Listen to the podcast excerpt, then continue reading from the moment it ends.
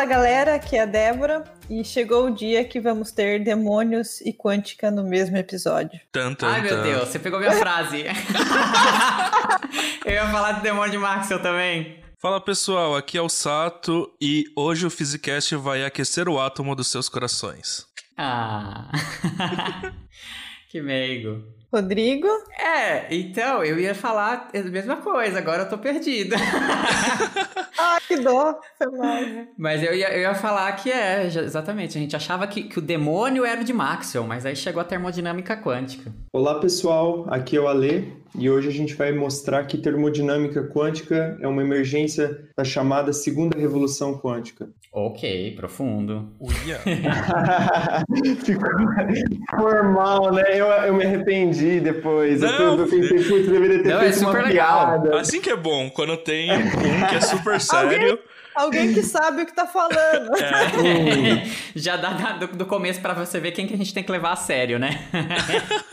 Não, só vai ser o começo, só. Depois eu começo a fazer piada. No episódio de hoje, a gente vai falar então de termodinâmica quântica. Para isso, a gente tem um convidado aqui, que é o Ale, o Alexandre, que fez mestrado nisso aí. Então, vamos junto quebrar a simetria em um. 3, 2, 1.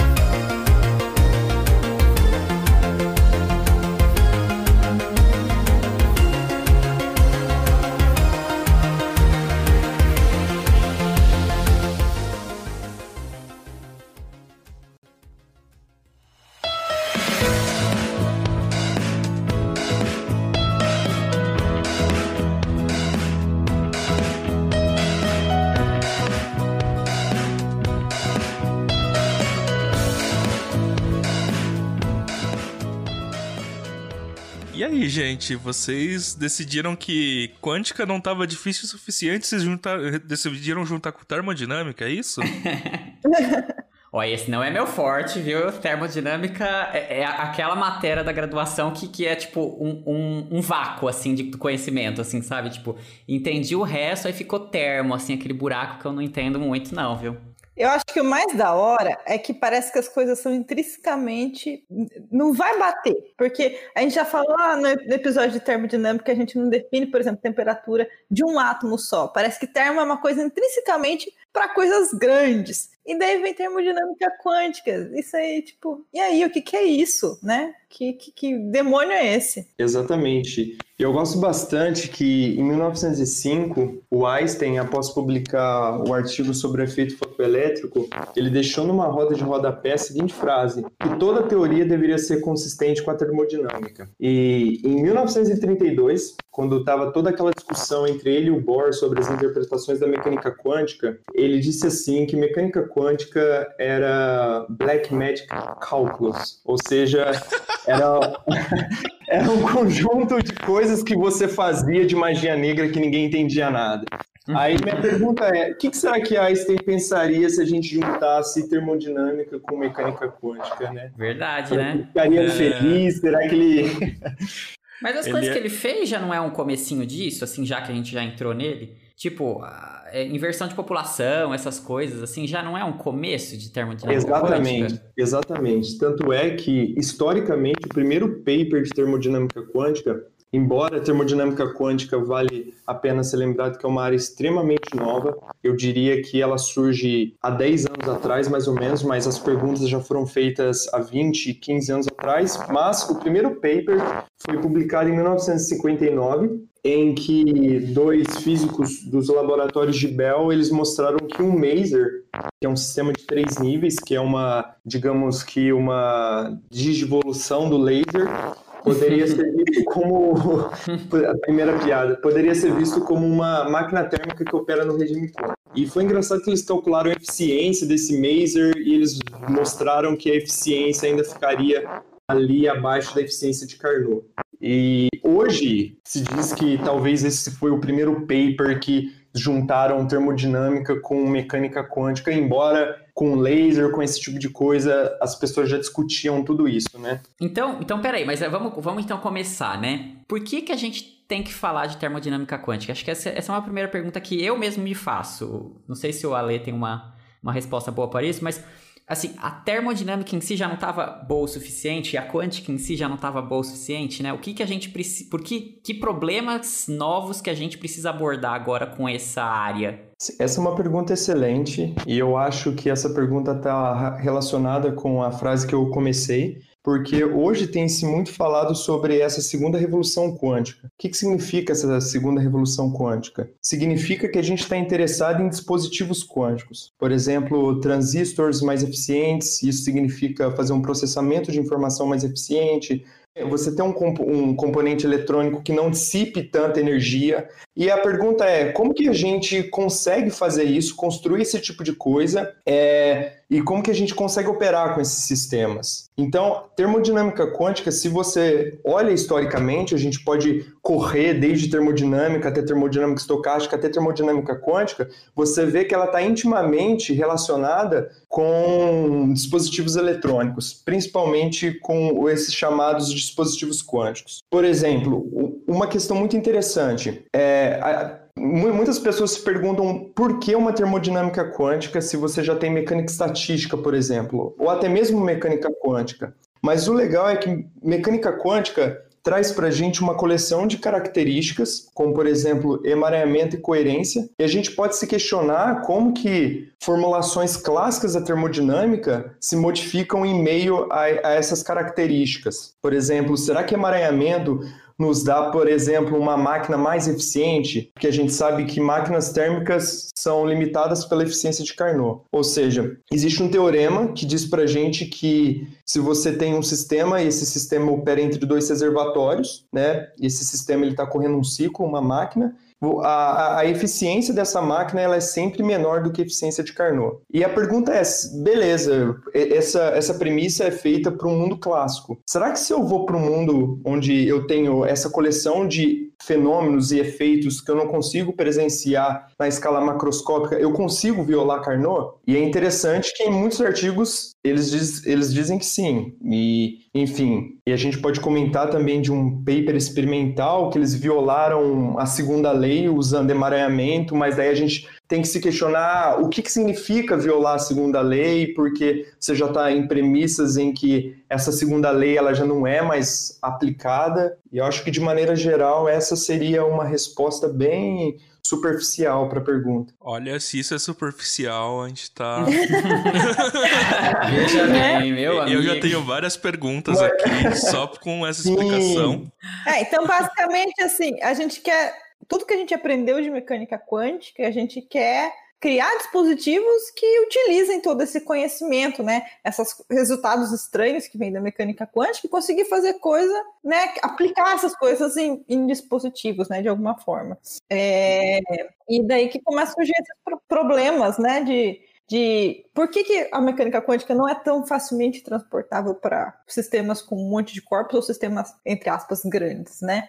E, e daí vem também daqueles probleminhas das máquinas que a gente vê de termodinâmica, né? Tipo, como a gente define calor, temperatura, toda essa. Exatamente, exatamente. É porque, por exemplo, eu gosto de pensar que termodinâmica é uma teoria, eu gosto não, né? Termodinâmica é uma teoria que tradicionalmente ela foi derivada para lidar com sistemas macroscópicos, ou seja, quando o número de partículas que compõem esse, esse sistema tende a infinito. E esse é o limite de validade da termodinâmica. É, são sistemas cujo número de partículas tende ao infinito e sistemas que estão em equilíbrio térmico, certo? Não há nenhum outro fluxo ali. A pergunta é, se eu diminuo esse número de partículas, o que vai acontecer é o seguinte: olha só, termodinâmica, como eu falei, é uma teoria macroscópica, pelo fato de que ela vai dar uma descrição macroscópica para o meu sistema. Se eu penso então num gás ideal confinado num recipiente, eu vou descrever esse gás ideal através de pressão, temperatura, volume, variáveis macroscópicas que eu consigo medir. Se eu diminuo a escala do meu sistema, flutuações térmicas vão se tornar relevantes para os meus problemas.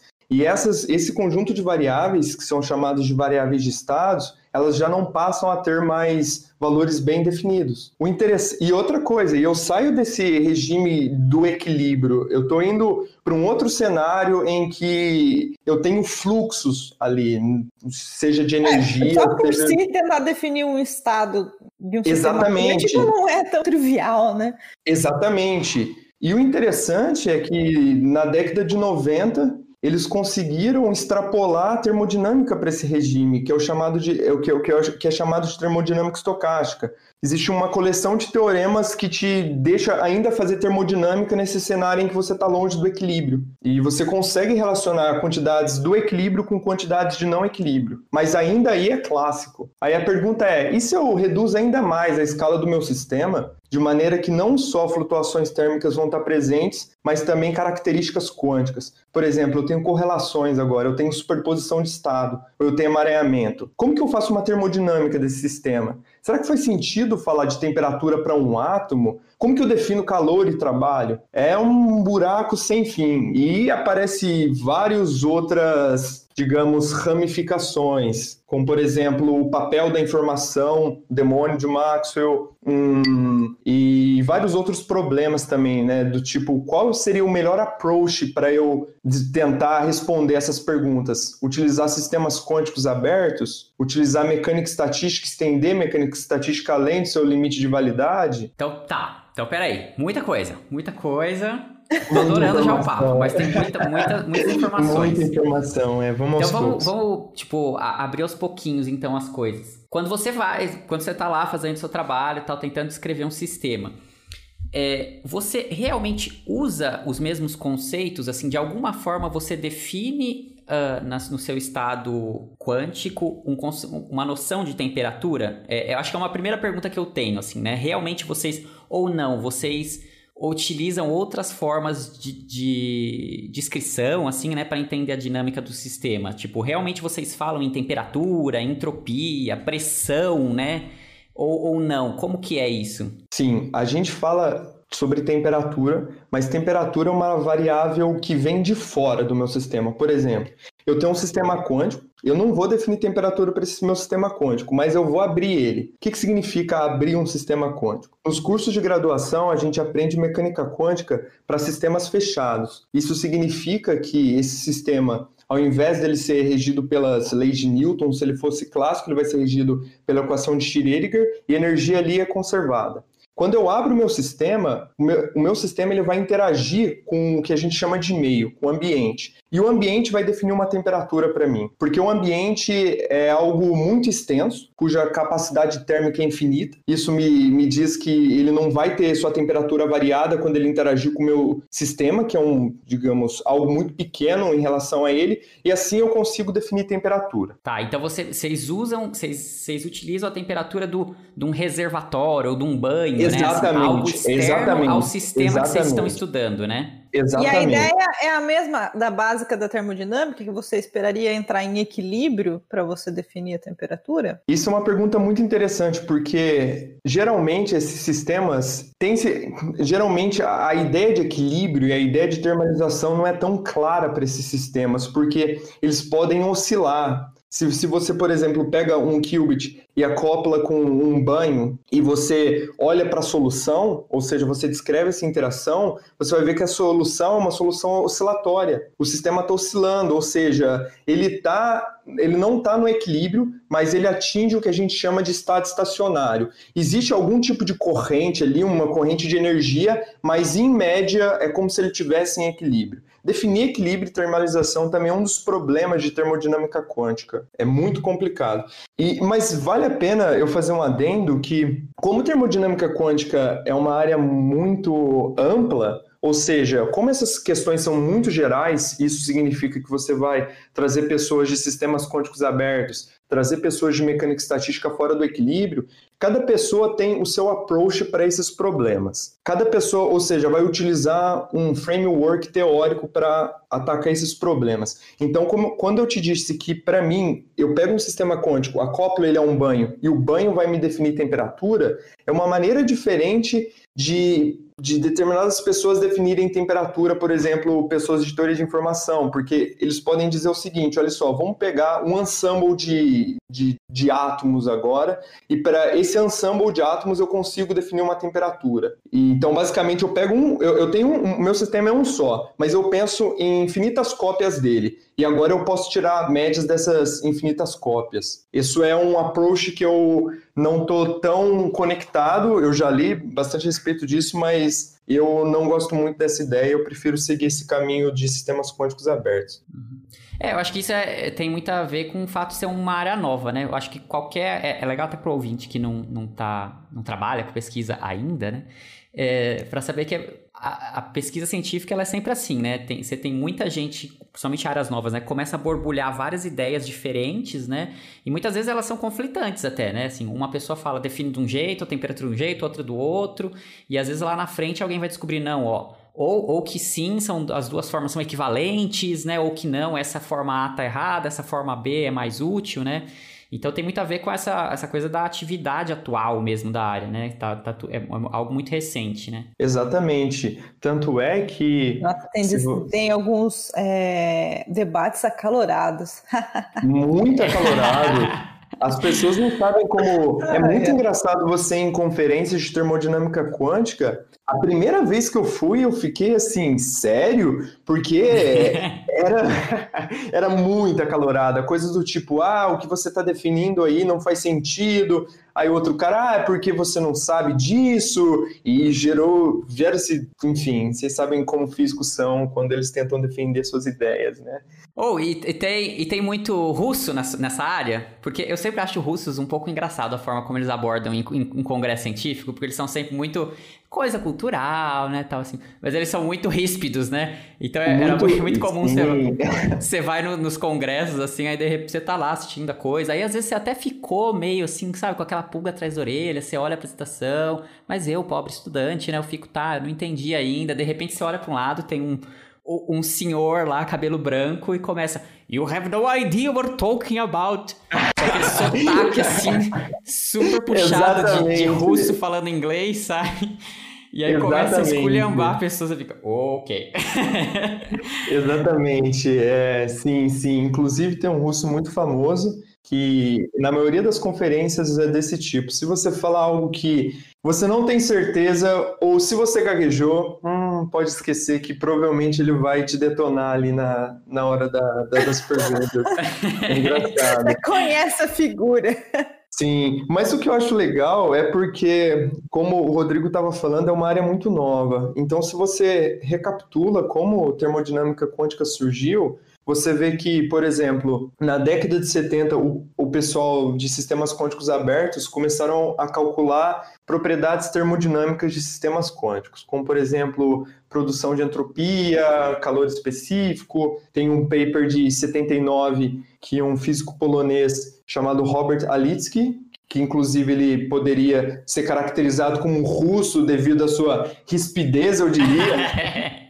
ele, certo ele redefine trabalho e calor para sistemas quânticos, embora não, não, não seja uma definição geral. Isso é muito complicado de fazer em termodinâmica quântica e eu acho que a gente está um pouco longe de ter uma definição, digamos, concreta para calor e trabalho, que são as grandezas fundamentais que você começa a definir logo de início no curso de termodinâmica. Mas ele, ele faz essa definição em 79 e ele aplica para um problema de máquinas térmicas e ele mostra que, segundo essas definições, sistemas quânticos ainda deveriam respeitar Carnot. Mas o problema é que ele não colocou explicitamente nas contas dele ali se você tivesse algum tipo de correlação. Então, depois de muito tempo, eu acho que ficou é, essas questões que que estavam sendo endereçadas ficaram dormindo por um tempo. Aí, do, na década de 90, você teve esses teoremas de flutuação que eu mencionei, um, um bem famoso é a igualdade de Jarzynski, e, de novo, eles estenderam isso para sistemas quânticos, isso eu acho que em 2000, 2005, as, as coisas começaram a ser discutidas, e o interessante é que, a partir do momento em que você tem muitos pontos em comuns, ou seja, que as pessoas começam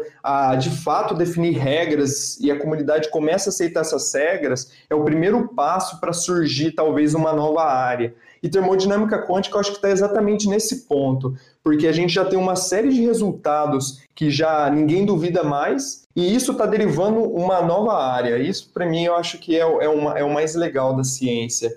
E é relativamente novo, como eu disse, tem dois livros só sobre termodinâmica quântica. Tem um livro bem curto, com 120 páginas, e um, livro um pouco mais extenso, com 300 páginas. Então é uma teoria bem nova, se você compara com outras teorias da física. E assim, como as questões de probabilidade entram aí no meio, assim? Eu, eu não sei, assim, o quanto... Por exemplo, assim, eu sei que dos do meus conhecimentos, assim, porque eu trabalho um pouco com essa coisa de, de informação quântica também, né? Mas mais do, do lado experimental da coisa, né? Uhum, sim. E eu sei que tem esse conceito de, de sistemas marcovianos, é algo que a gente sempre assume nas nossas... Exatamente, né? exatamente. Uhum. E você quer trazer um pouco pra gente o que que é isso, assim, e, e como entra? Porque eu imagino que vocês precisam assumir isso, né? Que o sistema é ou que não é, né, marcoviano.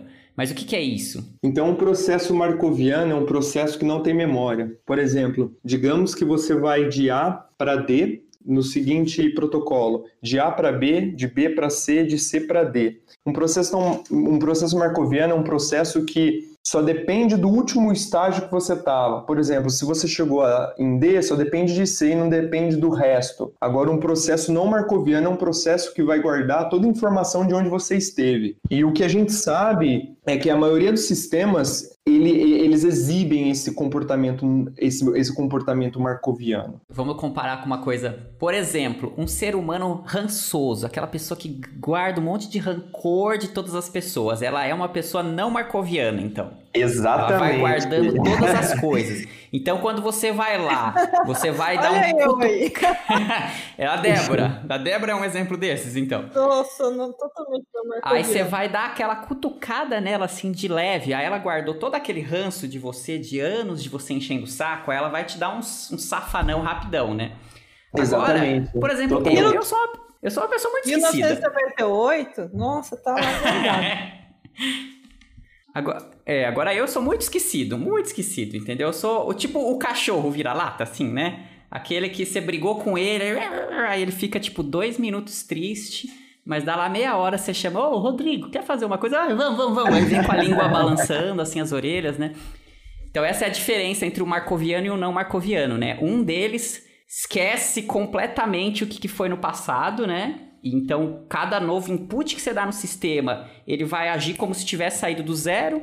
Aí o outro caso não, né? Você vai ter que. Então por isso que é muito mais difícil tratar, né? Porque você tem que saber todo o histórico dele, né? Você tem que saber se antes ele foi cutucado ou não, se antes ele estava num, num, estado A ou no estado B, né? Uh, e como se diferencia esses dois tipos de sistemas quando você tem algum sistema físico? Hum, isso é uma ótima pergunta. Uh, eu não sei se você respondeu Eu acho que pergunta. isso tem um pouco a ver com tempo. É, é porque assim, isso é, um, é, uma abordagem um pouco da teórica, né? Assim, eu acho que em algum processo, nível. O processo marcoviano é um processo estocástico, né? Então... Exatamente, é um, isso. Daí você tem algumas propriedades que você consegue derivar desses, desses processos que não têm memória então, na verdade, você consegue identificar que o sistema ele segue mais ou menos as suas propriedades. Então, é, mas eu acho que tem um pouco disso, de, depende do da escala de tempo que você está falando, né? Se você é, falar também, um tempo muito pequeno, muito, muito. Então, sempre assim, depende de quais parâmetros você está comparando. Qual, então, para uma dada escala, às vezes um mesmo sistema vai se comportar de uma forma que já não tem mais memória, porque decaiu, porque sei lá o que for, né? Ou se você começar a olhar para uma escala muito curta, né?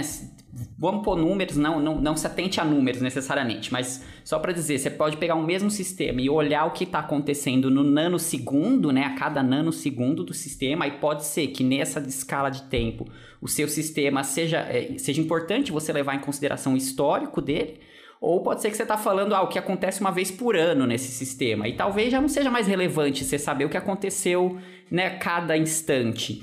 Então, acho que essa é uma distinção que dá para fazer, né? Sim, eu diria isso também, porque, por exemplo, nesse, como eu disse, digamos que você quer ir de A para D, mas qual é o espaçamento de A para D e, que, e, e, em que escala você está fazendo isso, né? Porque se, se, se eu digo que você não vai ter memória do seu último, do seu último passo, se remete que eu estou olhando, por exemplo, para uma escala temporal. É exatamente isso que você falou, é exatamente isso. Depende, você, você precisa definir uma escala.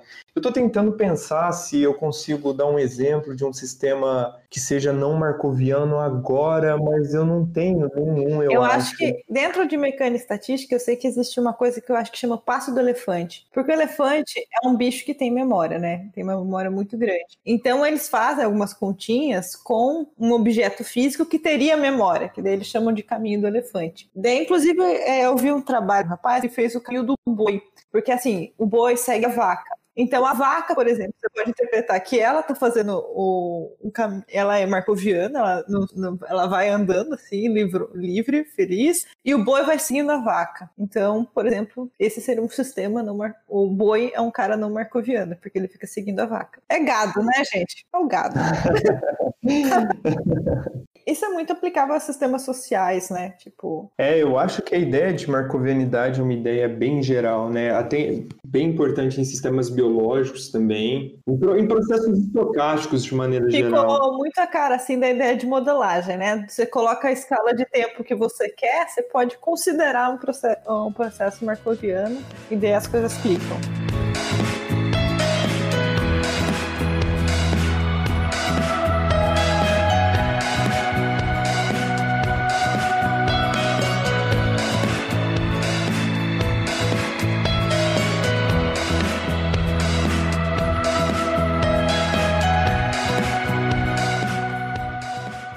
Mas uma coisa que eu queria perguntar, é, desde antes, que sempre vocês começaram a falar de ah, aplicações né, da termodinâmica quântica, seja para fazer dispositivos, para descrever informação de alguma maneira. Então ela nasceu como um- com uma ideia mais de física aplicada mesmo, de, já com propósitos de construir dispositivos. Eu acho que no cerne da questão a gente estava mais interessado em saber o que, que acontecia quando a gente ia cada vez mais em escalas menores, se você compara com termodinâmica. Aí aparece, é, aí aparece toda a conexão em teoria de informação quântica, que é uma teoria adjacente que surge a partir de teoria de informação clássica, que vem com toda essa ideia de aplicabilidade de você ter uma teoria matemática para você conseguir fazer processamento de informação mais eficiente. Aí eu acho que a pergunta que eles fizeram lá foram as mesmas. Tá, agora que a gente sabe que, por exemplo, eu tenho superposição de estados e emaranhamento, significa que será que eu posso codificar ao invés de utilizar 0 e 1 um, mais uma combinação de zeros e uns?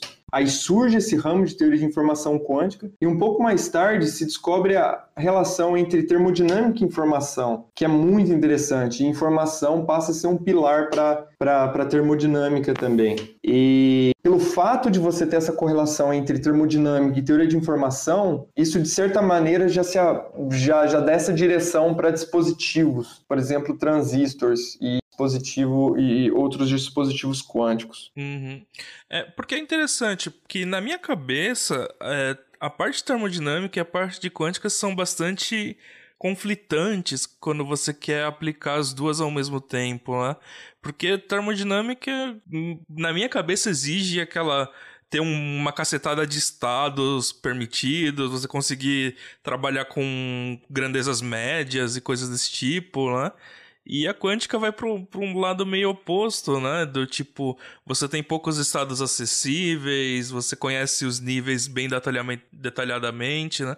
Então quando você chega no meio termo, eu acredito que dê muito problema, né? Exatamente. Isso é uma. Você fez uma colocação muito interessante, porque nos faz questionar o que, que termodinâmica de fato está interessada. E se você olha para a termodinâmica, você vê que a termodinâmica ela é descrita a partir de quatro, de quatro leis. E essas quatro leis, elas te dizem o que, que você pode fazer ou não com o seu sistema, em termos de energia e entre outras coisas, né? Ela vai falar a respeito sobre como você pode transformar o seu sistema de um estado A para um estado B, qual é o preço energético, ela vai definir uma seta temporal e pelo fato de dela ter surgido ali na Revolução Industrial e as pessoas é, e, e os cientistas da época não terem um conhecimento detalhado sobre, por exemplo, a estrutura atômica, a descrição que eles deram para essa teoria, ou seja, ter o, o framework teórico para responder essas questões, foi um framework empírico, né? Ou seja, foi um framework em que eles poderiam ir para o laboratório medir, fazer testes. Por isso que a gente lida com sistemas macroscópicos, tradicionalmente em termodinâmica clássica. Mas a ideia é repetir essas mesmas perguntas agora em outra escala. Aí é que tá. Aí eu preciso abandonar essa roupa que eu vesti, que é essa roupa macroscópica, e colocar um novo terno que vai me adequar Uh, que, que vai me dar o poder de responder essas perguntas que eu estou interessado. Uhum. É, e uma curiosidade, uh, a partir de que escala que a gente precisa levar em consideração esses efeitos de termodinâmica quântica, que deixa de valer a termodinâmica clássica? É, um punhado de átomos, um 10 a 5 átomos? Essa é uma pergunta excelente, excelente. E uma vez fizeram essa pergunta para o Roberto Serra, da Federal do ABC, e ele respondeu que essa pergunta, na realidade, é a mesma pergunta da, é, é, é, é, o mesmo questionamento que você faz do tipo quando que a gente precisa utilizar a mecânica quântica ao invés de utilizar mecânica clássica? Quando que esses eventos eles vão passar a serem descritos por uma nova teoria? Ora, eu diria, eu, eu diria que se você está numa escala nano, provavelmente você já vai, com, enfim, ter presença desses efeitos se você estiver em determinadas condições, mas eu estou chutando, eu estou só porque eu acho que essa questão é uma questão profunda e justa e ela está intrinsecamente relacionada com essa barreira que separa o que é clássico do que é quântico. Eu acho que está até ligado a esse desafio, né, de você querer fazer objetos Exatamente. É, macroscópicos com, com que, que, que é, demonstrem né, propriedades quânticas, né? Exatamente. Por exemplo, aquele paper que eu comentei de 79 do Alitsky, em que ele redefine trabalho e calor e calcula a eficiência de uma máquina térmica e mostra que a eficiência desse, dessa máquina térmica, cuja substância de trabalho é um sistema quântico, ainda vai ser limitada pela eficiência de Carnot, ele estava fazendo uma descrição ali, embora quântica, utilizando sistemas quânticos abertos, mas ele não tinha ali a presença de nenhum efeito quântico no modelo dele, né? Ele não tinha, por exemplo,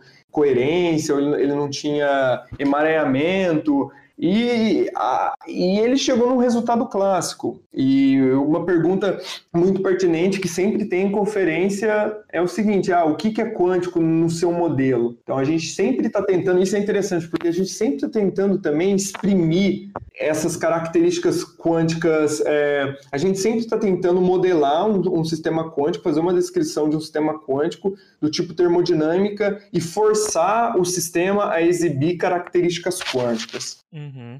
É sempre que você trabalha na barreira, eu acho que é a coisa mais complicada, né? Quando você tá ali no meio termo, tipo, ah...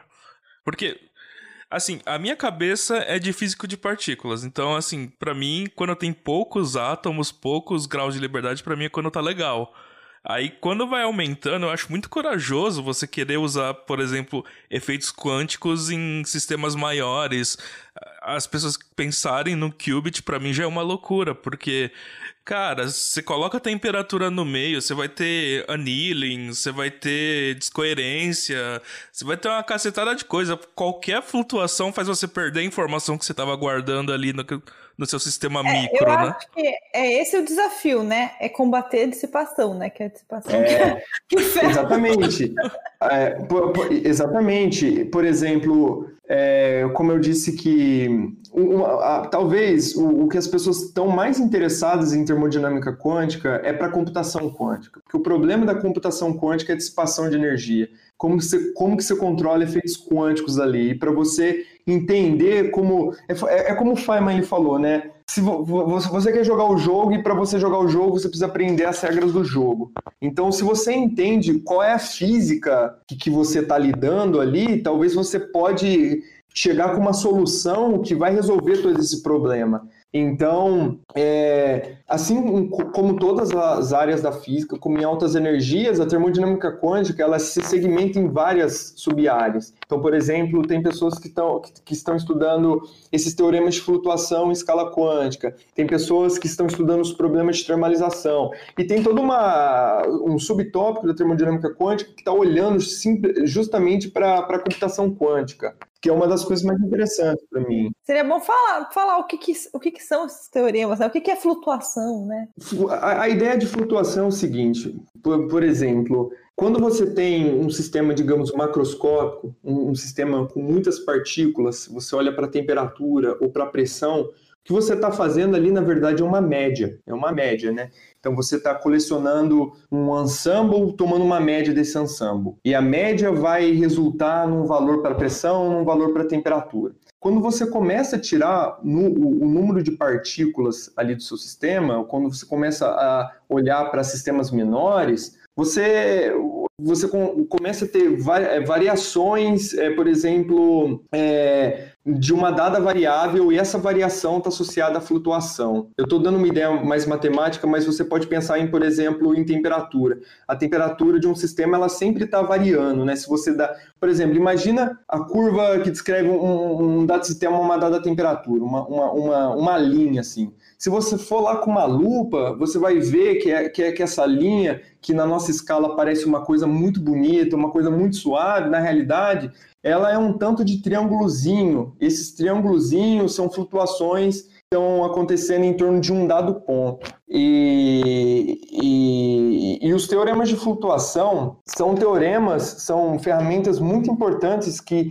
ainda te deixam fazer termodinâmica quando essas flutuações elas têm valores significantes. O que, que significa ter valores significantes? Quando a ordem de magnitude dessa flutuação ela é da mesma ordem de magnitude da variável que você está olhando. Então, por exemplo, é, em termodinâmica clássica... Estabelece é, alguns das... limites, né? Exatamente, exatamente. Por exemplo, em termodinâmica clássica, a segunda lei ela pode ser vista como uma desigualdade, que ΔS é sempre maior ou igual a zero, ou seja, a variação de entropia é sempre maior ou igual a zero. E disso, dessa desigualdade, você consegue exprimir outras desigualdades e chegar numa, digo, uma, uma desigualdade que o, tra, que o trabalho extraído é, de um sistema é sempre maior igual a zero, uma coisa desse tipo. A igualdade de Jarzynski, que é um desses teoremas de flutuação, te permite reescrever essa desigualdade como uma igualdade. E é muito interessante que você tem uma equação que do lado esquerdo se refere a um processo que está fora do equilíbrio e o lado direito você tem uma expressão que se refere a uma quantidade que está no equilíbrio. Nesse caso, a variação de energia livre. Então, entre outras palavras, e sumarizando tudo que eu falei, quando você vai para essa escala, que você ainda está no mundo clássico, mas agora flutuações térmicas são muito importantes, você não consegue definir temperatura, pressão de maneira adequada, como você faz em, em, termo, em termodinâmica tradicional, esses teoremas de flutuação é um conjunto de digo, ferramentas que te possibilitam ainda prever e calcular determinadas propriedades desses sistemas. E por propriedades eu falo propriedades termodinâmicas. E deixa eu te perguntar, e quando a gente está falando de flutuação, é, o quanto disso é é quântico, o quanto disso é clássico, né? Porque a gente pode ter flutuação puramente clássica, né? A gente pode ter o sistema assim, simplesmente interagindo com o ambiente, né? Bom, como a gente tem, né? A gente tem. Se você pegar um copo d'água, ele tem. A, a gente fala que ele está na temperatura, sei lá, 23 graus. Mas essa temperatura não é absoluta, né? Ela está flutuando. Se você realmente conseguisse calcular a temperatura precisamente do sistema, ela está flutuando, mesmo sendo uma descrição completamente clássica, né? Então, uh, não sei, assim, quanto o, o onde você precisa. Agora me perdi até na minha pergunta, na verdade. É uma, Qual é a diferença entre flutuações quânticas e flutuações é, clássicas? É meio assim, né? Porque em algum momento a gente é, por que, que em algum momento a gente vai ter que descrever essa flutuação como quântica, né? Assim, eu imagino que tem a ver com, com, com o princípio de incerteza, né? Que em algum momento você tem que. Mas, mas eu acho que não. Mesmo se você pegar um sistema quântico aberto, você ainda pode descrever o seu ambiente, né, como uma flutuação clássica, eu imagino. Exatamente, certo? exatamente. Essa, essa, essa pergunta é muito, mas muito boa, porque em vários reviews de termodinâmica quântica, eles começam dizendo: ah, a termodinâmica quântica é aquele cenário em que você, além de flutuações clássicas, você tem flutuações de origem quântica.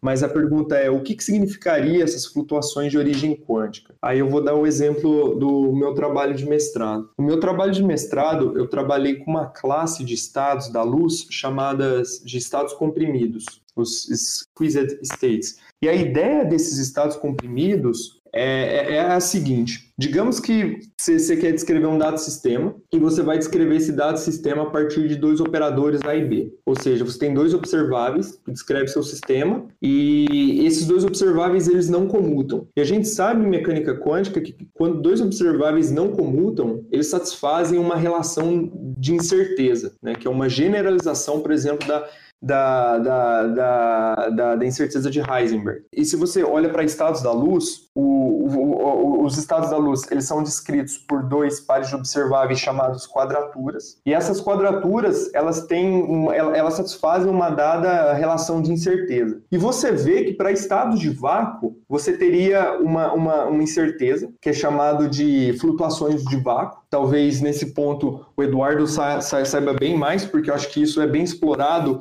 em altas energias, mas é como se é como se os estados de vácuo tiver, fossem os estados de menor incerteza possível, porque se você olhar para a expressão, você vai ver que a incerteza ela cresce com a temperatura, mas quando t é igual a zero, você tem ainda um valor para a incerteza, e esse valor é chamado de incerteza associada ao estado de vácuo.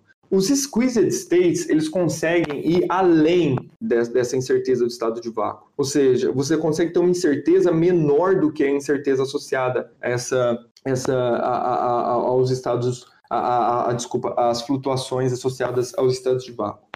E interessante é o seguinte, que se você olha para outra perspectiva, quando você tem é, esses estados comprimidos, na realidade, deixa eu ir um pouco mais geral, por exemplo, digamos que você tem um estado térmico, certo? Um estado descrito pela distribuição de Gibbs. Aí você vai lá e comprime o seu sistema. Você leva ele, você leva esse, esse sistema de um estado térmico para um estado térmico comprimido, tá? Você vai ver que o que você fez foi adicionar elementos fora da diagonal principal que descreve o seu sistema. O que, que significa isso? Você está criando superposição de estados. Então, por exemplo, se eu estivesse pensando num qubit, eu estaria preparando esse qubit numa superposição de 0 e 1. Um. Eu estou criando coerência ao sistema. Então, essa incerteza que, que os estados comprimidos apresentam são incertezas que estão associadas a essa superposição de estados. Então, é justamente por causa disso, quando eu disse que em termodinâmica quântica você quer explorar essas características quânticas e uma dessas características quânticas é a coerência, é que essa coerência ela carrega consigo uma, uma, uma, uma incerteza intrínseca. Nesse caso que eu, que eu mencionei, os estados comprimidos tem uma incerteza intrínseca, que é uma incerteza de origem quântica, e é de origem quântica justamente pelo fato de que você está abaixo do seu bound, você está abaixo da incerteza associada ao estado de vácuo. Eu não sei se eu fui muito claro aqui, eu tentei ser, ser didático, mas mas eu não sei se deu para entender a mensagem. É, não, assim, é, é, acho que mais ou menos deu, né? Acho que a gente podia tentar, talvez, trazer só alguns conceitos, assim, mais fundamentais, assim, para ficar claro, né? É, por exemplo, essa coisa de coerência, né? Quando a gente fala da coerência num sistema, assim, é... não sei se é muito claro, assim, né? É... Tipo, o que... Coerente do que, assim, né? O que está coerente com o que? Quando a gente exatamente, fala nisso, né? Ex exatamente. Isso tem que tomar cuidado porque coerência é uma palavra muito geral na física. Então, geralmente, coerência em ótica quântica tem um significado de coerência em teoria de informação quântica, que é a que eu estou mencionando. Aqui, coerência, eu estou me referindo à superposição de estados. Por exemplo, vamos supor um, um, um, que eu preparo, por exemplo, um sistema de dois níveis no estado, numa superposição de estados zeros e uns. Então, se eu olho, por exemplo, para a descrição mais geral desse sistema, que no nosso caso não é um cat, mas sim um operador densidade, eu vou ver que o, e esse operador densidade é uma matriz, para esse caso é uma matriz 2 por 2, eu vou ver que eu tenho elementos fora da diagonal principal nessa matriz. E esses elementos fora da diagonal principal, eu dou esse nome Nossa, específico de coerência. Eu acho que assim, é difícil, acho que explicar desse jeito, a gente tem que usar alguma. É, vamos, vamos, vamos, é, vamos, a gente pode tentar explicar. A ideia de coerência é superposição de estados. Tem um exemplo que eu gosto bastante, que é o exemplo da moeda. Porque se eu, se eu tenho uma moeda eu jogo essa moeda para cima, pego essa moeda e pergunto para você, por exemplo, qual é o estado dessa moeda, tem dois estados possíveis aqui, cara ou coroa. Você vai dizer, ah, o estado da sua moeda é cara ou o estado da sua moeda é coroa. Agora, se eu estou trabalhando, se eu, se, eu, se eu tenho uma moeda que é mil vezes menor do que um fio de cabelo, ou seja, eu já estou no regime quântico e repito esse mesmo, esse mesmo protocolo, o estado dessa moeda, ela não vai ser mais cara ou coroa, mas ela vai ser uma mistura de cara e coroa ao mesmo tempo. Isso é uma das estranhezas da mecânica quântica, né? E esse e a gente dá um nome especial para essa estranheza, a gente chama essa estranheza de coerência. E a gente consegue quantificar, por exemplo, a gente tem Mas no caso a moeda macroscópica, antes de você ver ela também, ela é uma superposição de estados, né? É, é, não, né? Ela ah, é mais ou menos menos, né? É, é boa, mais boa, ou menos. pergunta. ah, isso é muito interessante, Debs, por causa que é o seguinte, é, beleza, se você tem essa moeda, essa moeda clássica, você joga ela para cima, antes de você ver ela, você poderia dizer que ela estava numa superposição de estados cara e coroa, certo? E eu falei que se você tivesse uma moeda quântica e se você jogasse ela para cima, ela estaria numa mistura de estados entre cara e coroa. Mas é, é, é um exemplo né, para mostrar o que, que significa coerência, porque se você pensa no, no, no experimento de Young, por exemplo, feita com elétrons ou com, ou, ou com fótons, você vai chegar à conclusão de que se você jogasse essas moedas clássicas, por exemplo, entre essas duas fendas, você só veria, digamos que duas, duas faixas só, né? Ou, ou seria só, ou, ou ela só ficaria centralizada na direita ou somente na esquerda, essa, essa faixa de interferência. Agora, essas moedas quânticas, não, elas teriam todo um, um padrão, né? É, o, como eu explicaria?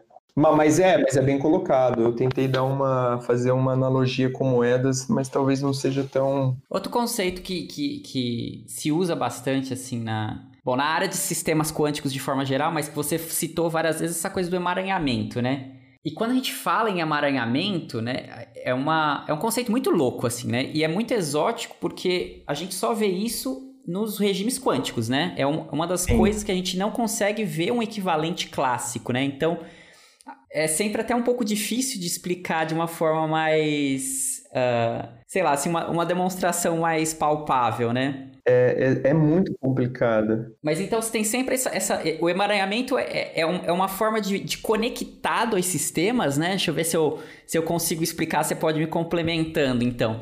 Seria uma forma, então, da gente conectar sistemas, né? Então a gente tem, por exemplo, a, a, se a gente pegar duas moedas agora, né? E se você, é, você poderia jogar elas para cima. Se a gente tiver no mundo clássico, de um lado vai cair cara, do outro lado tanto faz, vai cair cara, vai cair coroa, eles não têm nenhuma conexão entre si, né? Agora, quando a gente emaranha essas moedas agora no mundo quântico, o que a gente consegue fazer é fazer com que esses resultados se dependam um do outro, certo? A gente tem, se de um lado você, por exemplo, vai, pode ter um sistema que está emaranhado, de tal forma de que você tem sempre que ter uma cara e uma coroa no total, né? Então aí se você joga uma moeda e aí você vê cara em um lado, isso quer dizer que necessariamente você vai ter que ter coroa do outro, né? E isso é um Exatamente. conceito muito legal, né? É você é conectar os sistemas, né? Exatamente. Eu gosto, e esse exemplo é perfeito, porque você consegue visualizar que eventos in, completamente independentes, porque você está lançando moedas, né? Eles se tornam eventos dependentes, porque o resultado de uma moeda vai depender do resultado da outra e vice-versa, depende de quem você observar primeiro. Isso eu acho muito interessante. E, e, e, é legal a gente se questionar por que, que isso não é manifestado em escala, em escala macroscópica. E é, é legal a gente se questionar por que, que isso não é manifestado em escala macroscópica. E eu diria que a gente não vê mareamento em escala macroscópica justamente pelo fato de que a interação de um sistema quântico com um banho mata coerência, mata a superposição de estado. E um, e um ingrediente fundamental para você ter emaranhamento é você ter um sistema primeiro numa superposição de estados. Por exemplo, se você tem, mesmo se você pega um sistema quântico e prepara esse sistema quântico, por exemplo, no, no grounding state, você não vai conseguir emaranhar ele. Você precisa preparar ele numa, numa superposição de estados. Eu aprendi isso é, olhando para esses algoritmos de computação quântica, porque geralmente esses algoritmos de computação quântica é bem interessante, porque a primeira, entre aspas, porta lógica que eles usam é uma porta chamada Hadamard. E essa porta Hadamard ela vai gerar uma, uma coerência. Por exemplo, você entra com zero e ela vai gerar uma superposição de zero e um. Você vai ter zero mais um sobre uma constante de normalização, RED 2 nesse caso. E, e como eu estava falando por Eduardo, em sistemas quânticos abertos, a descrição do nosso sistema ela está toda num objeto chamado operador densidade. E esse operador densidade, ele nada mais é do que uma matriz, você pode representar ele matricialmente. Então, se você pensa, por exemplo, numa matriz 2 por 2, os elementos fora da diagonal principal, eles me dizem se meu sistema tem coerência ou não, se ele está numa superposição de estado ou não. Quando eles são zero, é que você não tem uma superposição de estado, mas quando você tem elementos ali, eles estão numa superposição de estado. Então, se você pega agora esse sistema que inicialmente vamos dizer que você preparou ele num ele, ele tá fechado e acopla ele com um banho, você abre ali o sistema, o que vai acontecer é o seguinte, você pode resolver a equação, digo, você, você pode resolver as equações ali de, de movimento desse sistema e a solução vai ser que os elementos que estão fora da diagonal, eles vão decair exponencialmente, ou seja, eles vão decair muito rápido, seu sistema vai perder coerência. Então você não vai ver mais emaranhamento em escala macroscópica. Aí o ponto é, onde que termodinâmica quântica entra nessa brincadeira? Porque você pode pensar, tá, será que tem algum tipo de mecanismo que eu poderia pensar para preservar esse, é, essa superposição? Isso significaria que eu estaria preservando, por exemplo, o emaranhamento? Então essa é uma também uma pergunta pertinente em termodinâmica quântica. Então, tá, então é meio isso, né? Assim, é, eu acho que são duas. O termodinâmico e o quântico são os dois extremos tentando convergir, chegar num meio termo aí, né? Porque você tem essas ideias da termodinâmica, que são uh, coisas que sempre valeram para esses sistemas grandes, né? Pro temperatura, como a gente aqui já, já falou, né? Temperaturas, as máquinas térmicas tal. E aí você começa a tentar diminuir isso e ao mesmo tempo crescer sistemas quânticos, onde a gente já entende essas noções de níveis de energia, de coerência, né? Como você estava falando, de quanto, quanto tempo um, um sistema fica num dado nível de energia e tenta crescer esse sistema para juntar as duas escalas, né? Diminuir o, térmico e aumentar o quântico e ver o que acontece aí no meio, né? Então, qual, o quão grande você consegue fazer o seu sistema e ainda conseguir observar esses fenômenos de emaranhamento, certo? Ou o quão pequeno você consegue fazer seu sistema e ainda conseguir fazer sentido, definir uma entropia, uma temperatura. Exatamente, e... perfeito. Uhum. Exatamente. E vem cá, e... a gente tem coisas experimentais assim dessa área? Tipo, experimentos. Tem. Que a gente tem. Sim, sim. E tem um experimento muito bonito que foi feito por brasileiros, por, por brasileiros do CBPF e, do, e o pessoal da Federal do ABC, que eles reverteram a direção do. É, eles, de, bom, eles reverteram a seta temporal. O que, que significa reverter a seta temporal, né? A gente sabe que um dos enunciados da segunda lei da termodinâmica nos diz que calor sempre flui do sistema de menor temperatura, do, do sistema de maior temperatura para o sistema de menor temperatura, certo? E... Ah, eu, eu, tinha essa pergunta aí, antes de você continuar, desculpa. Não, não, não. As, as, leis da termodinâmica continuam valendo do jeito que a gente conhece? Sim, é, é, é, essa é uma pergunta boa. É, elas são válidas, só que geralmente elas são estendidas, elas não são violadas, elas, elas são estendidas, porque é, a gente tem que levar em consideração que é, elas foram derivadas sobre, sobre premissas muito diferentes das quais a gente está tentando fazer física.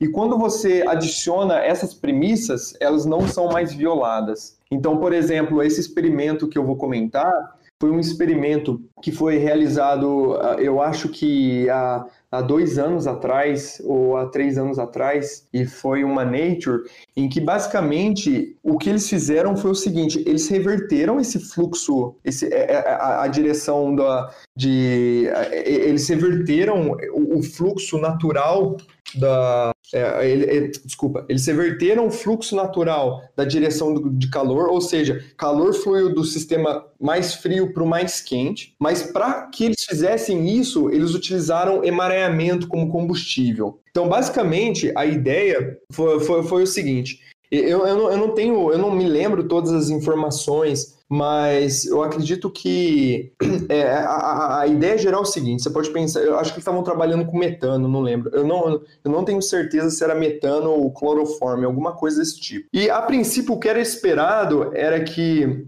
eles conseguiram fazer com que um dos braços ali que conectava, por exemplo, um hidrogênio de um carbono, eles estivessem em temperaturas diferentes. Por exemplo, o carbono que estava ali na extremidade estava a uma temperatura diferente do hidrogênio que estava no. Desculpa, o, o hidrogênio que estava na extremidade estava uma temperatura diferente do carbono que estava no centro. E era esperado que o carbono passasse calor para o hidrogênio, certo?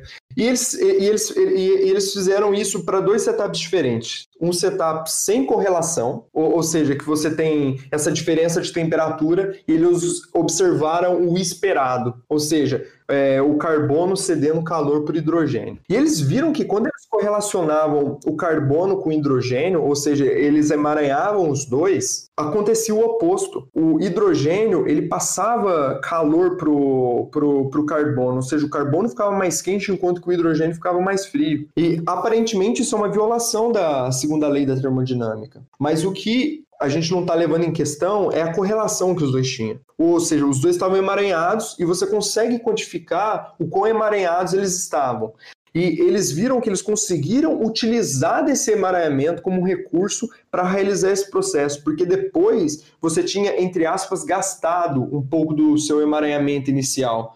É um experimento muito bonito, um experimento que foi Nature, e é um experimento muito fácil de ser, de ser lido. É que é, agora me, me veio na cabeça esse experimento, mas é um experimento muito interessante. Você sabe o nome deles, do, dos, dos autores? Sei, sei sim. É, ele foi feito pelo Gabriel Land, que é um dos expoentes hoje em termodinâmica quântica. Mas ele é foi da USP, feito... né, o Gabriel Land? Isso, o Gabriel Land é da USP. Foi feito pelo Roberto Serra, da Federal do ABC, pelo Ivan Oliveira, do CBPF, pelo Tiago Batalhão, que na época era doutorando do Roberto Serra, e pelo Kaona Mikadei, que era orientando do Roberto Serra também. Além de outro, outras pessoas de fora do Brasil, como por exemplo o Eric Lutz, o John Patterson, mas o experimento foi feito aqui, eu acredito que foi feito no CBPF.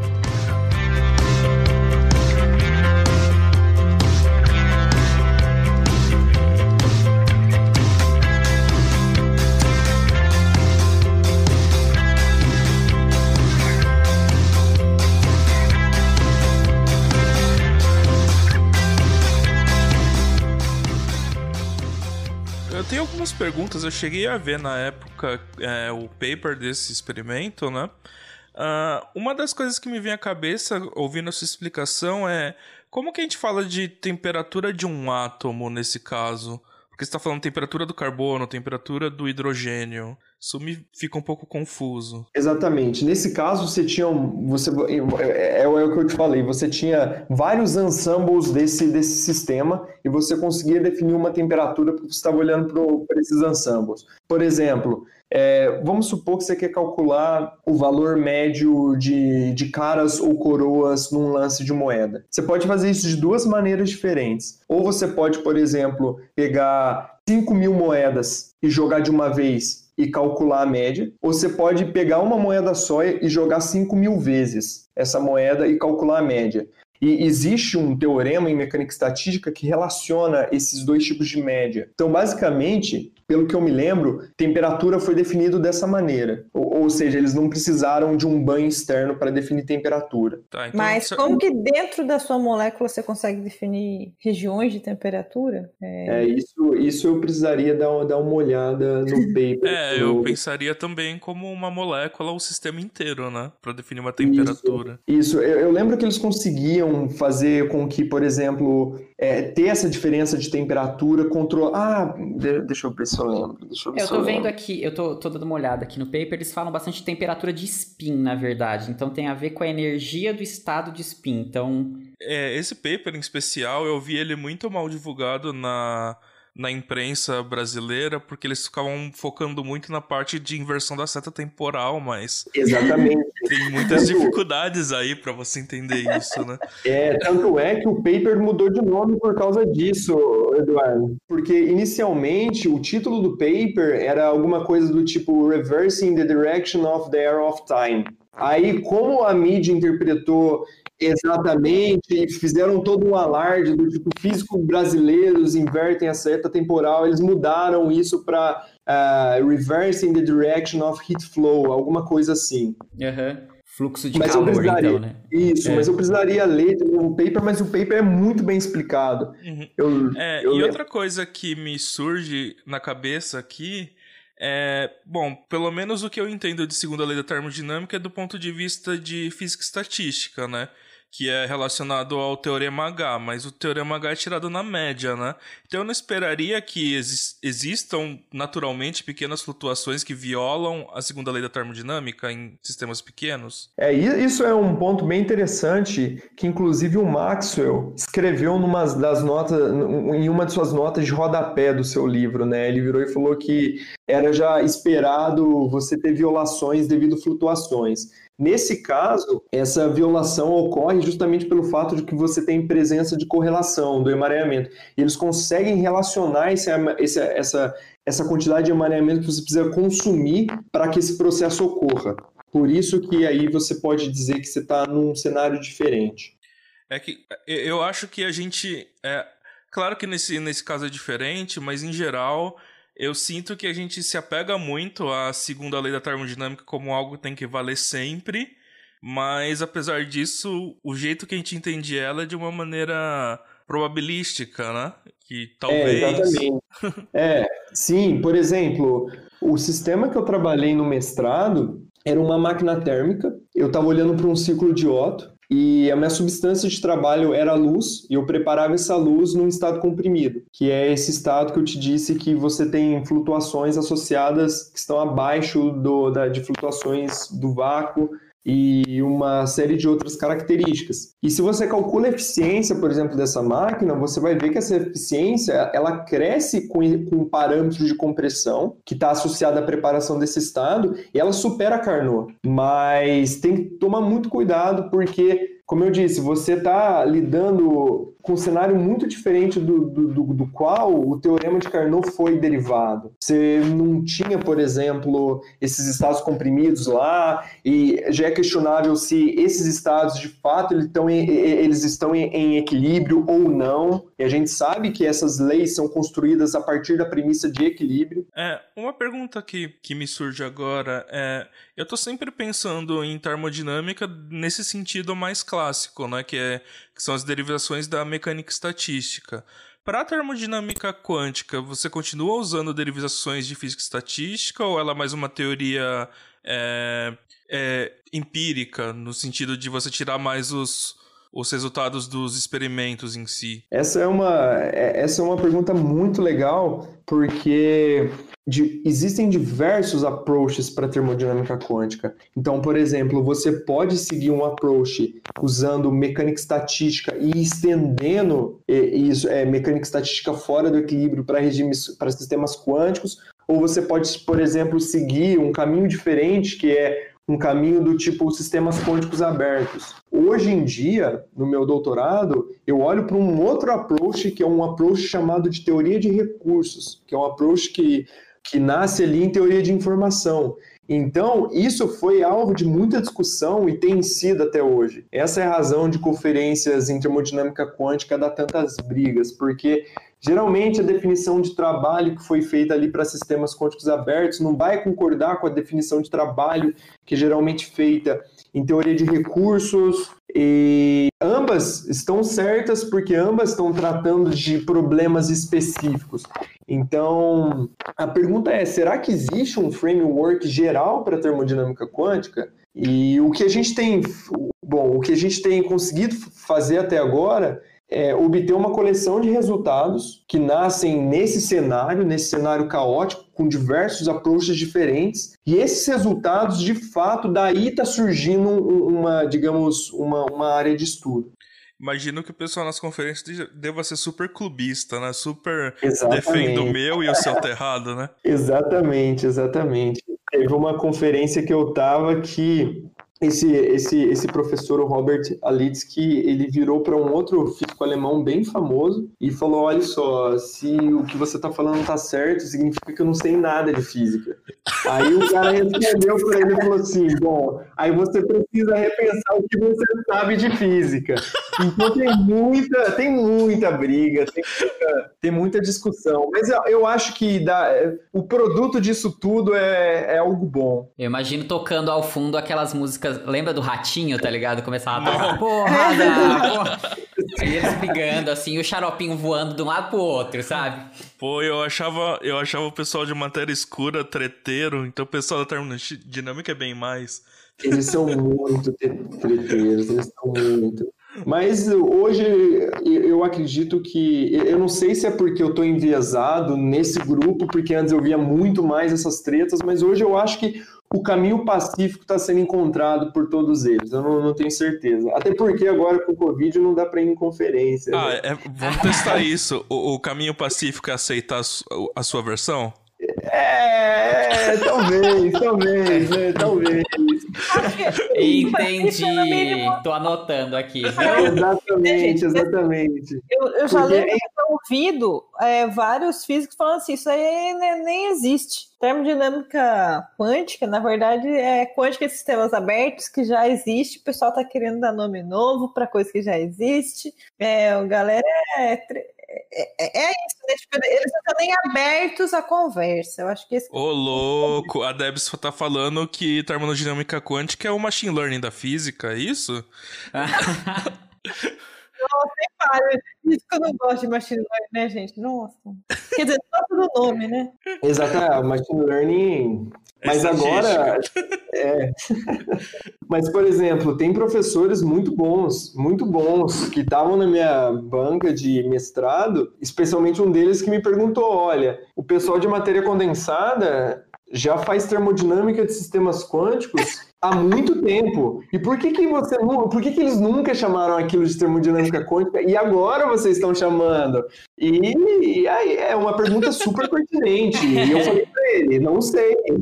É, eu não, é uma coisa, por isso que eu acho que é, é uma emergência, sabe? Que surge porque agora com todo com o computador da Google, computação quântica, dispositivos quânticos, você tem, eh, você tem vários, várias pessoas falando da segunda revolução quântica. A primeira revolução quântica foi com Planck, em 1900.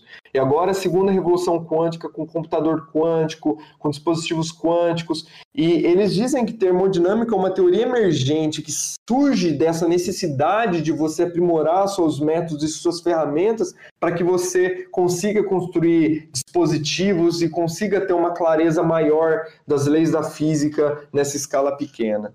Cara, e é um, assim, falando agora um pouco do meu, da minha, minha experiência ultimamente, assim, né? É, realmente é muito difícil. Bom, um experimento que eu faço, que eu fiz bastante esse último ano, é, é, tem a ver com tentar fazer teletransporte com, com em qubits, né? Mas um, um, fato interessante que eu queria trazer é de que a gente tem um, tinha um limite no, na, na nossas, nos nossos cálculos lá, que a temperatura tinha que estar abaixo de um certo valor.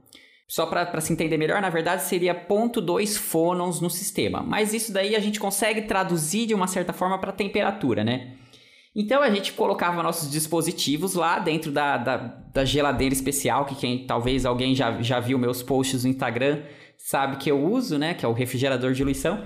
E, cara, é muito difícil medir a temperatura desse negócio, porque a gente fica tentando medir de formas indiretas, né? A gente fica tentando usar é, lasers para conseguir ler. A, a, a, gente usa, assim, espalhamento do lei, de, de lasers em, em frequências diferentes nesse dispositivo, e a partir daí a gente tenta inferir qual é a temperatura, né? E não faz sentido, cara. A gente passou muito tempo a gente passou muito tempo fazendo e a gente não consegue, tipo, fazer fazer sentido no fim das contas, sabe?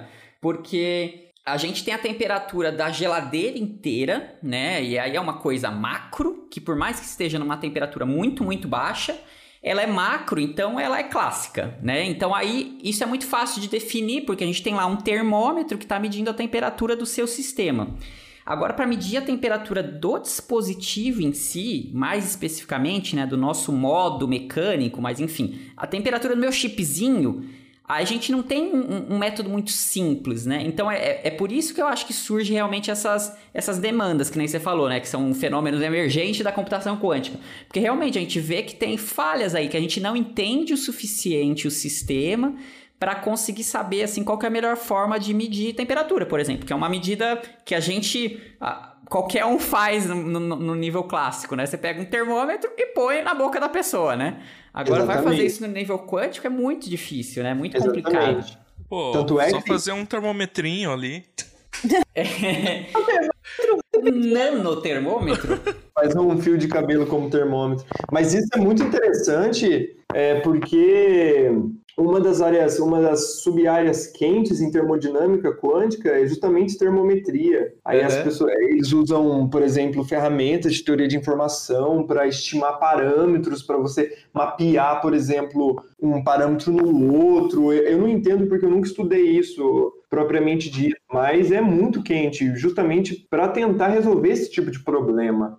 É, e no nosso per... caso, assim, que a gente usava para definir, assim, se eu posso talvez explicar um pouquinho melhor, que é usar a quantidade de movimento, porque a gente tem esse conceito talvez clássico demais, mas de que temperatura tem a ver com o movimento das coisas, certo? Uhum, sim, uhum. Então, a gente, quando a gente fala em esfriar mais nosso dispositivo, a gente fala em cada vez parar mais ele, né? E ir parando, ir parando, até o ponto que a gente começa a falar, então, não mais de movimentos do da, do dispositivo inteiro, mas a gente começa a falar em fônons, né? Que é essa partícula de. Que nem tem o fóton, é a partícula da luz. A gente fala dos fônons. É, que é uma partícula de calor, a gente pode pensar que é como se fosse um quanta, é, o, é o quanta de movimento da rede.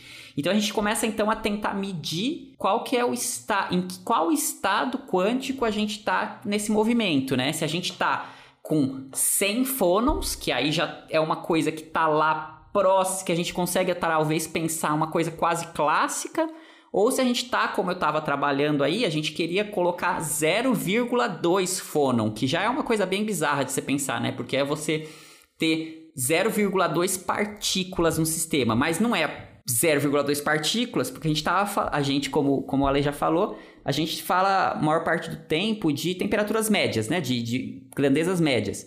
Então, quando eu falo que a gente tinha 0,2 fônons no sistema, quer dizer que ora 20% das vezes eu media um fônon, 80% das vezes eu não media nada, né? Eu media zero.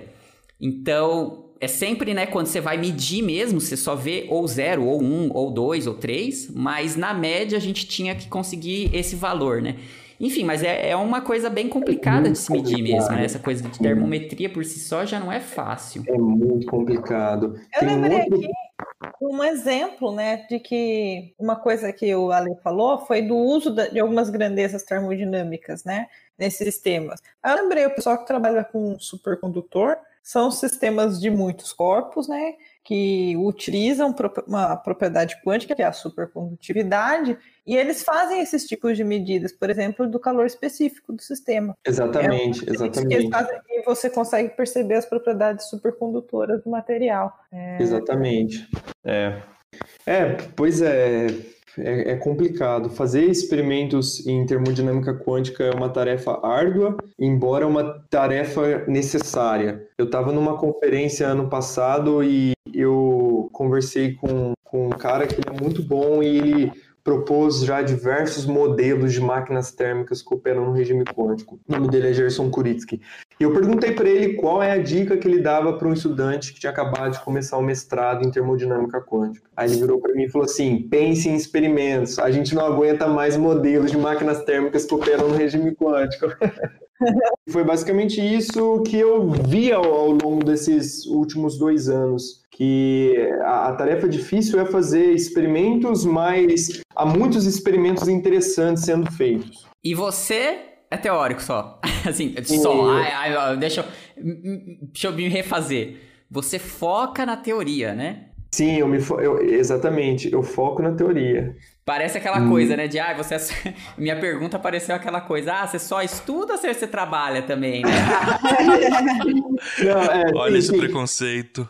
Eu, eu, eu, sou físico teórico, mas no meu contrato aqui de doutorado tem uma cláusula dizendo que a gente vai procurar fazer coisas experimentais também. Isso é o que o meu chefe está prometendo. Então, existe essa pressão. Uma das outras maneiras de você fazer experimentos em termodinâmica quântica foi feito pelo Marcelo Passos, da Universidade Federal Fluminense, foi utilizando é, fenômenos análogos. Por exemplo, ele, ele é um especialista em simular sistemas quânticos abertos utilizando feixes de laser. E o que ele fez foi uma simulação de uma máquina térmica que opera no regime quântico. Então, ele, pelo que eu me lembro, ele tratou de um ciclo de Otto e foi, é um experimento bem interessante. Talvez seja uma saída também procurar por fenômenos análogos, que eu acho que é uma coisa que é bastante feito em altas energias, né? E sistemas relativísticos, esse tipo de coisa.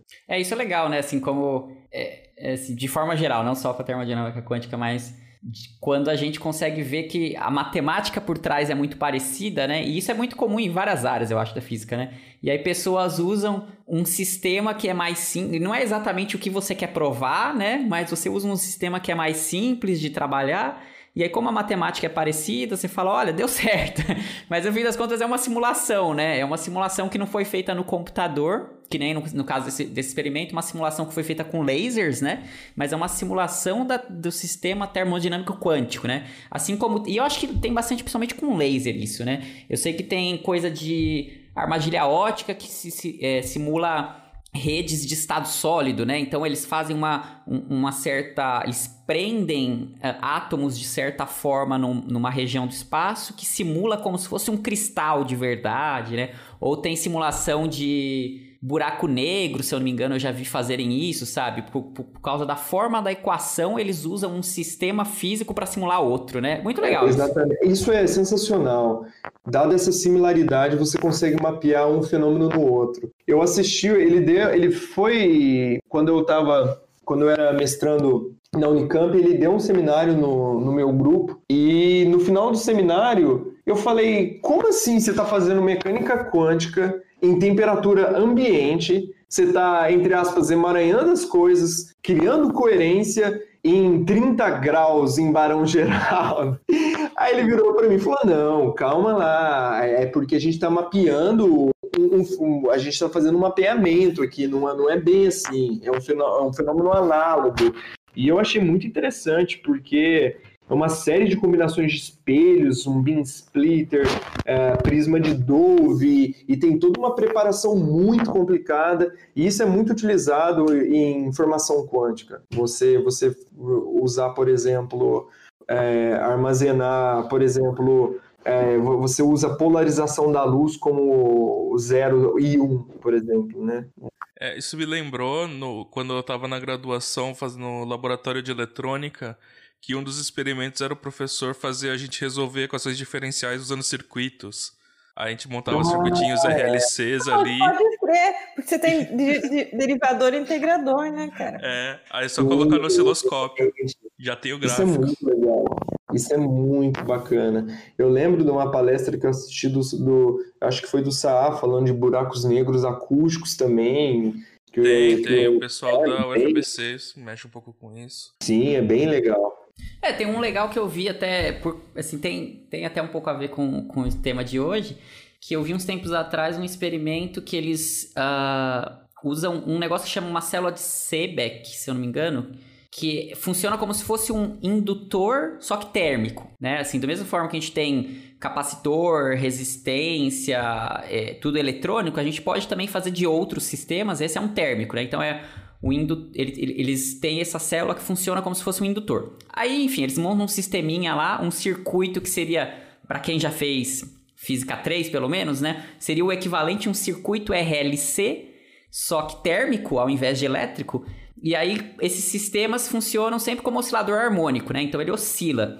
E aí eles fazem justamente isso que você falou, só que não tem nada de quântico nisso, né? Mas de reverter, mais ou menos reverter a seta temporal, que eles, como o sistema está oscilando a temperatura, eles conseguem Uh, e, e, eles conseguem trabalhar com a constante de tempo aí para ser uma oscilação bem longa, eles conseguem então fazer o contrário do que a gente imagina normalmente, que eles, eles resfriam mais uma, a parte fria do sistema por causa dessa oscilação. Eles deixam oscilar até que a temperatura dessa parte que já estava fria fique mais fria, e aí a parte que estava quente fique mais quente, aí eles separam os dois. Isso só por causa dessa equivalência, assim, né, das Muito equações. legal. É muito E, então eles estão simulando basicamente um, um- Não simulando, né? É, é- efetivamente é um circuito RLC, né? Só que da Sim. parte térmica agora, não na parte elétrica. Sim, é muito interessante. Eu acho, eu fico sempre surpreso em como que, até, até como as pessoas conseguem notar esse tipo de coisa, né? Ah, olha só, tenho dois sistemas diferentes, um que não necessariamente é palpável, sei lá, buracos negros, mas, as matema- mas a matemática que descreve os dois é muito parecida. Então a gente consegue mapear um sistema no outro, prever, talvez pre- prever e talvez extrair informação que a gente não consegue acessar olhando para o outro, e isso eu acho genial. Mas uma das, é, um- uma das coisas que eu ainda tenho na minha cabeça é que eu gostaria de estudar átomos frios experimentalmente. Isso eu acho sensacional. Eu fiz um mini curso com um professor que é um especialista nisso. Eu voltei para casa pensando, caramba, eu queria muito mexer com isso. Mas vamos ver se, se dá para algum dia no futuro, né? Eu fiz, eu fiz IC nisso, né? Eu trabalhei. É, que bacana. Comecei por aí, é. Eu trabalhei Legal. com, com Vanderlei Banhato, talvez você conheça, né? Ah, eu conheço. Nossa, quem não conhece, né? Quem não conhece Quem não Vanderlei Banhato? conhece, quem não conhece, exatamente. É, então eu trabalhei com ele na, na graduação. Era legal, era bem interessante. Essa mesmo. é a hora que eu fico com vergonha e falo, não conheço. É porque você, é, você tá física de partículas, né? Então, então tá beleza. Mas ele é um professor da, de São Carlos. Acho que hoje em dia ele é o cara com mais citações em física do Brasil. Possível, viu? É possível. Ele é bem, bem fodão. Ele foi. Momento fofoca gratuita, enfim, mas vamos lá. ele foi condecorado pelo Papa. É, tipo, é, Faz. na época que eu tava lá, ele teve um jantar com o Papa, foi condecorado da Academia de Ciência do Vaticano, um negócio assim, tá ligado? A gente, eu lembro que a gente ficou muito gente, como assim? O, o chefe o chefe tá, jan- tá jantando com o Papa, tá ligado? Exatamente. É uma loucura. Eu escutei o podcast que ele, ele, ele gravou um podcast com, com IIP, eu escutei, ele contou essa história e eu fiquei assim, caramba, cara. Ele foi agraciado com aquela bolsa Templeton também, sabe? Que é um, que é um órgão que geralmente financia pessoas de alto escalão. E ele contou nesse podcast que ele tinha, que eu eu acho que o grupo é ele mais sete professores, e se você soma todo o número de alunos que trabalham no grupo dele, dá 120 alunos. Era gigante, nossa, é uma... É um exército. Gigante, muita gente. Eu era tipo o peãozinho ali, né? Era o, o IC. tipo assim, o peãozinho total. Mas era bem, bastante, é bem legal, um grupo muito forte lá de São Carlos, né? Pra vocês que não são da academia, ele era tipo o trainee que serve o café. É, bem isso, assim. Eu era estagiário total, assim.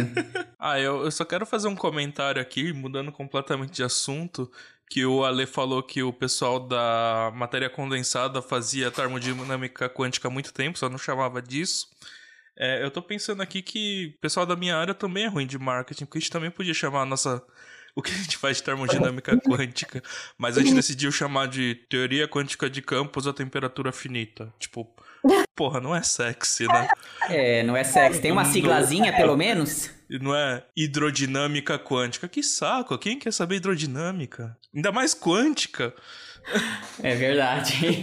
Nossa, hidrodinâmica parece assunto de velho, né? É, nossa, total. É, eu lembro de fazer um trabalho na graduação de, de magnetohidrodinâmica. E era muito chato. Não, isso é muito chato mesmo. Era muito, é, não. É muito, Não. não. É, Não. é engraçado, Sato, porque eu tenho um amigo que é também de altas energias, e uma vez a gente estava discutindo, aí a gente estava falando sobre um paper, ele falou, ah, esse paper é novo. Aí eu olhei a data do paper, o paper era de 70. Eu falei, novo? 70? novo é termodinâmica quântica, olha, esse paper do ano passado. Não, mas é, pra gente é. Ou é paper que saiu ontem no archive e ainda nem foi publicado, ou é paper da década de 60, 70. Engraçado, é, eu acho interessante demais.